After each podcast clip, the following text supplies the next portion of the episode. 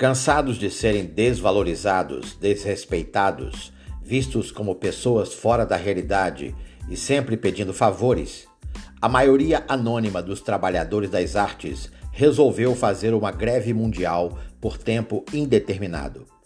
Pararam de escrever, pintar, esculpir, compor, cantar, interpretar, dançar, tocar, criar. Em pouco tempo, o mundo tornou-se insuportável. Veio a nova pandemia e não havia arte alguma para ver, ouvir e sentir. Havia apenas a realidade com seus frios boletos a pagar.